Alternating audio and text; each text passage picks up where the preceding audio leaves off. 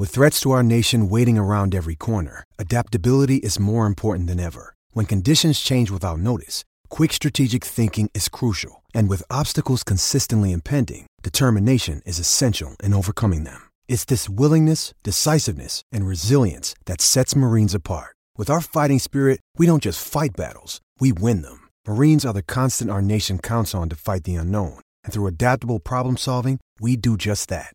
Learn more at marines.com. How would you like to ramp up your club's game day atmosphere? Big Screen Video is giving 10 lucky sports clubs the chance to win a $10,000 grant towards their own digital scoreboard. Register now at iCanWin.com.au slash BSV.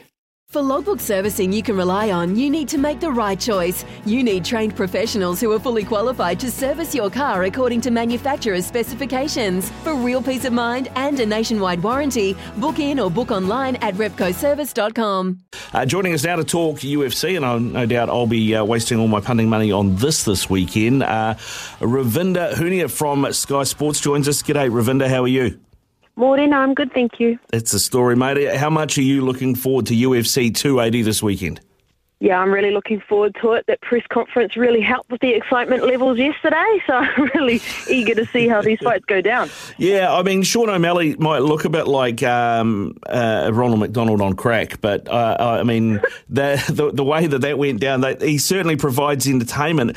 I just looked at his ranking and went, it's number 12 versus number one in the Bantams. How has this happened? How has this matchup happened at UFC 280? Because, I mean, if he can somehow uh, finish Peter Yan, surely he is then in line to, to take on the winner of TJ Dillashaw and Aljamain Sterling. Absolutely, that's natural progression, right? If you're fighting the number one contender and you win, then you get that title shot. So to be uh, ranked 12th and to get that opportunity is huge for Sean O'Malley.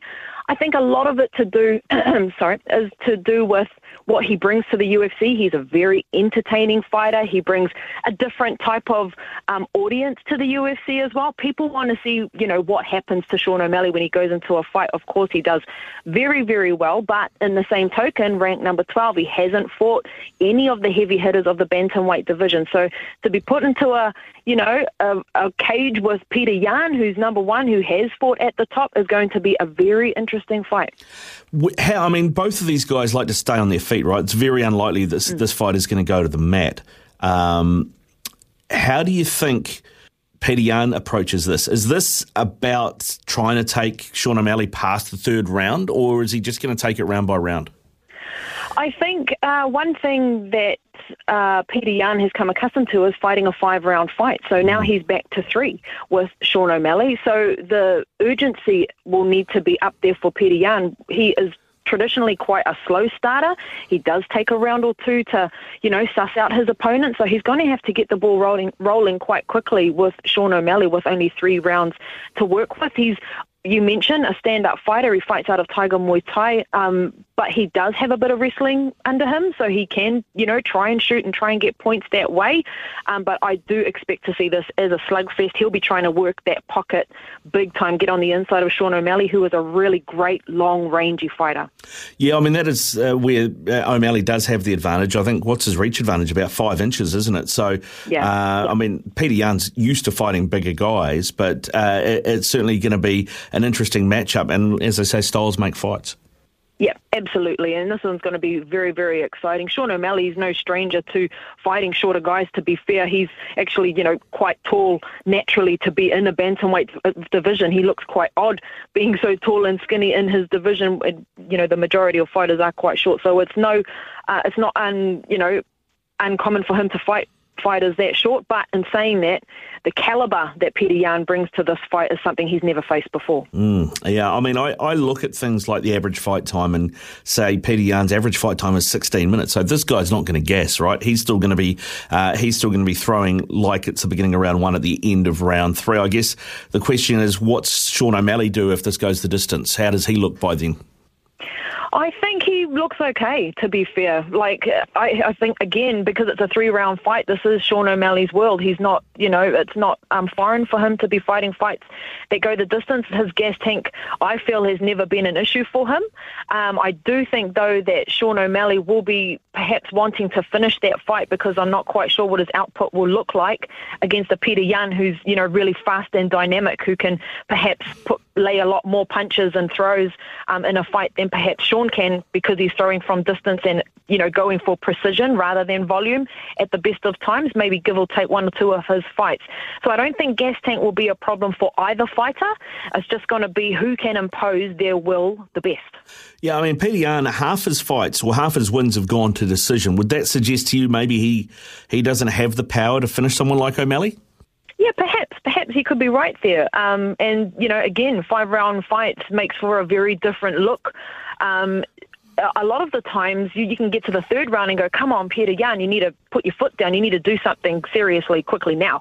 And then in the last two um, rounds of a fight, he, it, it all comes, it all unfolds, and he's throwing, and he's, you know, and it's a lot more of a war in those last two rounds. So if he can get in there quicker and impose his will and power faster, I think he will have ha- will have success in that area. But yeah, it's going to be interesting to see if he can actually do that. Yeah, now the winner of that fight, as I mentioned, uh, will probably uh, get a fight in the next few months against the winner of Aljamain Sterling and TJ Dillashaw. Um, that is the bantamweight title bout at UFC 280. Aljamain Sterling, once again, we've got a taller guy.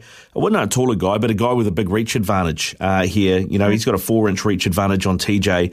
Um, but I look at this and I, I wonder, I'm, I'm not a TJ Dillashaw fan, but he he has pop, man, and he can he can knock guys out. Uh, Aljamain Sterling is not that fighter, and he doesn't tend to submit a lot of guys either. He tends to be a guy that just dominates fights and then wins on the cards, right? So for me, this if I'm going anywhere, I'm probably going to Dillashaw on this. Yeah, and I don't think you're alone uh, in that prediction uh, at the moment, even considering TJ Dillashaw, I think, has only had one fight in the last two years. Mm. You know, he hasn't been one of the most active fighters. So that is, you know, something to consider because ring rust is a real thing. And then you're jumping into a five rounder title fight. And that is just another level completely. Whereas Aljamain has been here for a little while now. Um, but you're right. Aljamain's um, reach advantage is actually quite it's quite weird how long his arms are, but it makes for, you know, when he goes for those shoots and he's going for takedowns, that's his advantage. And you're right, he's not really submitting guys on the ground, but he is trying to take them into deep waters and drown them on the ground, get that control time, and win off the cards. But I'm excited to see what TJ Dillashaw can bring too because he does bring that excitement factor. We remember those wars that he had against Cody Garbrandt where, you know, it's a stand and bang type thing. And I'm just not too sure if Aljamain Sterling would be able to you know, withstand that type of storm, you're probably going to see him trying to take him to the ground more often than not. Mm. And that's the other thing is TJ Dillashaw has a really low centre of gravity, particularly the way he fights. He's got quite a wide stance, and his takedown mm. defence is like I think 80, 80 odd percent. So I mean, he's a hard guy to get off his feet. I mean, you, you kind of I, I, I kind of wonder if we're going to see sort of you know a, a street Jesus Ben Askren type uh, scenario where maybe the knees come into this. You know. Yeah, perhaps. And at the same time, TJ Dillashaw will want to be putting on a show here. Um, to come back after, you know, a, a, bit of a layoff and to get a title shot is, is a big deal. So he's going to be wanting to, you know, make an impression. And I think that even if he doesn't get this fight going his way, he's still in a good place in terms of he's just fought the champion. He's still going to get those high caliber guys. So he's going to want to be exciting. He's going to want to put on a show. You're probably going to see maybe things that you haven't seen before, him trying new things, because he will be able to do that against a fighter like Aljamain Sterling who will want to take that fight to the ground. So striking wise, he may have a little bit of freedom to get quite creative. TJ's also a bloke who's bigger than than yeah he fights bigger than he is. You know, I mean, like uh, looking mm. at his stats, five six hundred and fifty pounds, but he's got an ego that's about six six three hundred pounds, right? So I mean, his self belief is through the roof.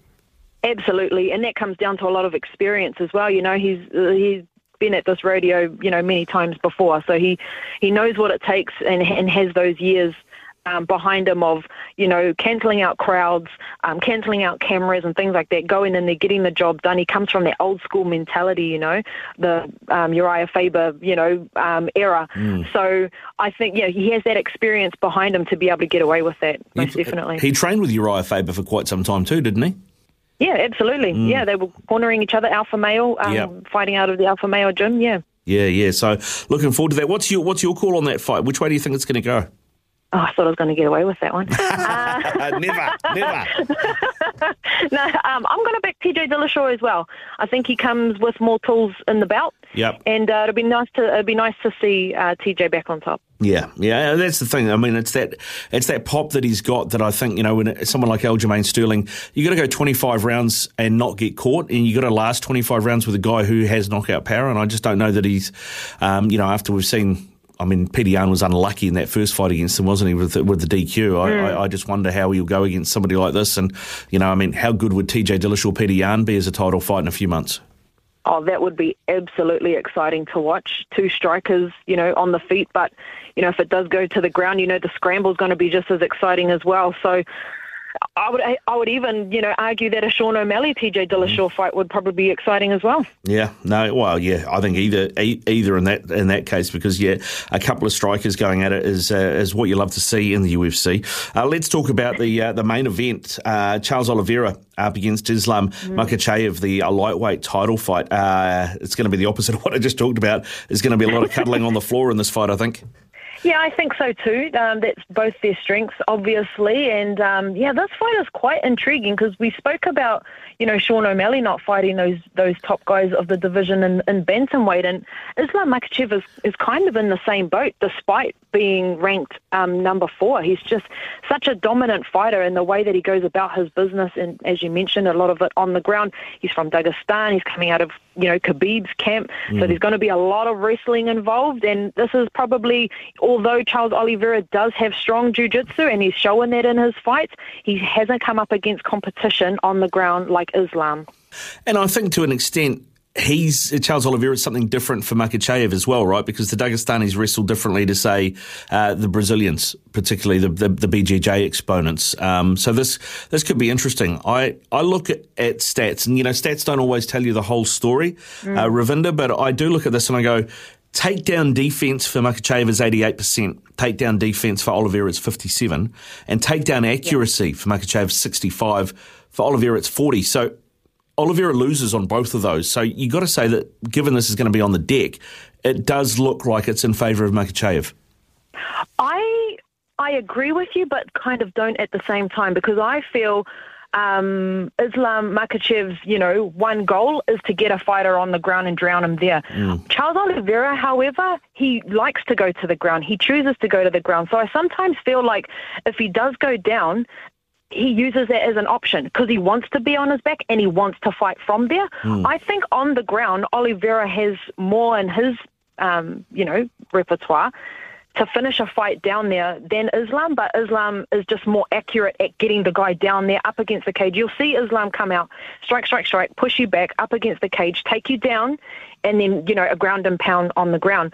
Whereas with Oliveira, um, I think you take him down anywhere in the cage, whether it be against the cage or in the middle or whatever, he's got submissions for days. So I think it's, it's actually quite dangerous once they're down there. You don't really know how it's going to go because if Charles Oliveira sees an available limb of Islam Makhachev, it, I don't think that it will survive. So the precision in this instance will have to be very, very accurate because Islam will not be able to make one mistake on any of the shoots or anything he does on the ground because Charles Oliveira will just gobble it up. So I think I think on the ground, I would give it to Oliveira off his back. Okay. Uh, Oliveira on top might be a different story. Yeah, well, I mean, it's particularly it's, it's interesting, isn't it, the way you put that? Because uh, if they both get what they want, um, you know, it's it's the it's exactly what the other guy wants. You know, one wants to fight off his back, yeah. one wants to get the other guy down there.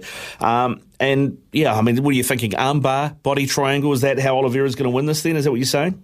Yeah, I'm not too sure. I'm not too sure. Again, it all depends on the positioning, right? A lot of the times, um, Oliveira actually ends up on the ground because he's knocked down. He gets mm. knocked down quite, um, despite he's become quite a strong boxer and striker, but um, you know he gets knocked down, and once he's on the ground, then he seems to just be able to pull submissions out of nowhere, even though you know he's half dazed.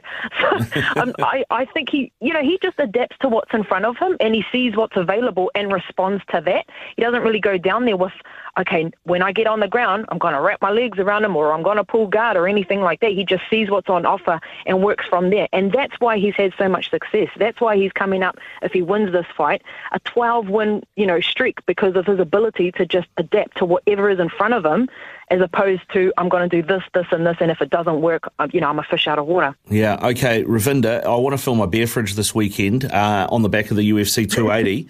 uh, you've already tipped TJ Dillashaw. He's $2.40 outside, outsider, Aljamain Sterling paying a buck 55. Uh, you going Oliveira to beat uh, Makhachev? Yeah, I'm going to rock the boat on that one. Um, not, it's not uncommon for Oliveira, the you know champ, former champ, to come in as the underdog, and mm. he still cleans it up. I'm gonna, I'm gonna back Oliveira. I know Islam is the is the favourite. I know he's got Khabib in his corner, and I know he comes with the whole of um, Abu Dhabi behind him. But um, I'm going to back. I'm going to back Charles Oliveira. All right, and uh, just quickly before I let you go, uh, I don't don't know if I got a prediction from you, Yan O'Malley. Which way are you going? I'm going to go Sean O'Malley with that one. Taking all the outsiders. all the outsiders. hey, good stuff, uh, Ravinda. Thank you very much for your time, mate, and enjoy UFC uh, 280 this weekend, eh? Will do, Ehua. Thank you for having me. Deck maintenance isn't fun. Move the furniture and barbecue, sand and prep, paint, seal, or get a low maintenance Trex deck. The only colour fade you'll have to deal with is watching the sunset. Trex, the world's number one decking brand.